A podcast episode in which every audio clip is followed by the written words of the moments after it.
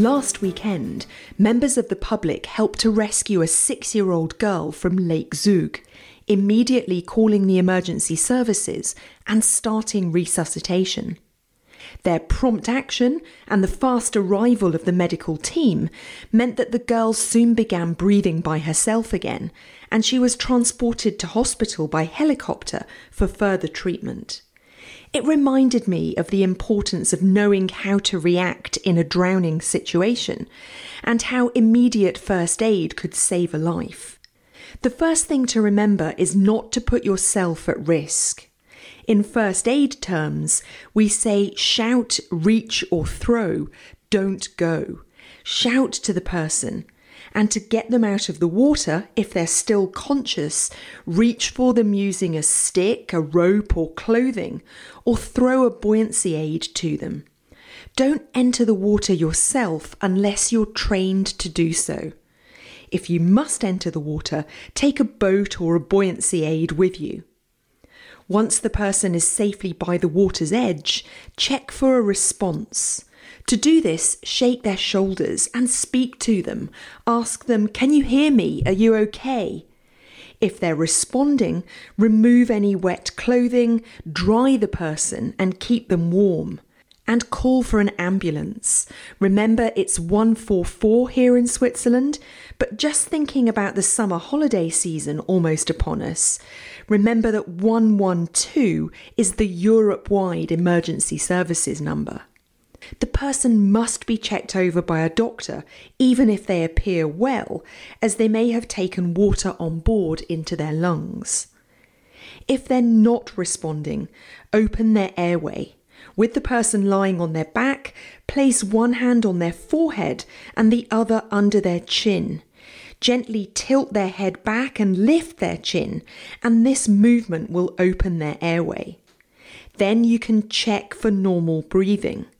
Look to see if their chest is rising and falling. Listen for breaths and feel for breaths on your cheek, but for no more than 10 seconds. And shout for help if it's not already on the scene.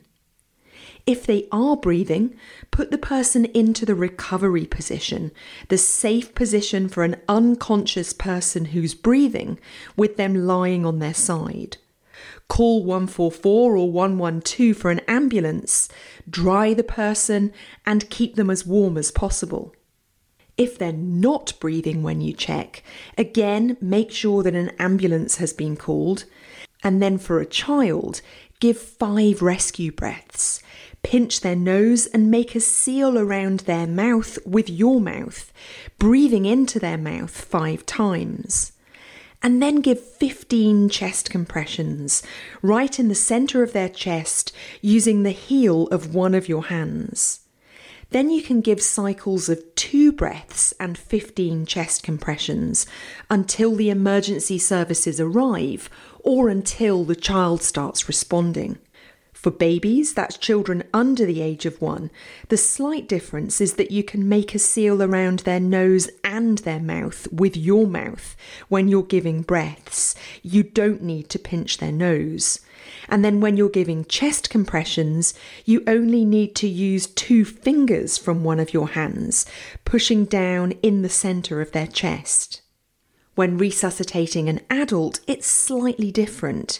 You start with 30 chest compressions using two hands in the centre of their chest, and then you perform cycles of 30 compressions and two breaths until the emergency services arrive or the person starts responding.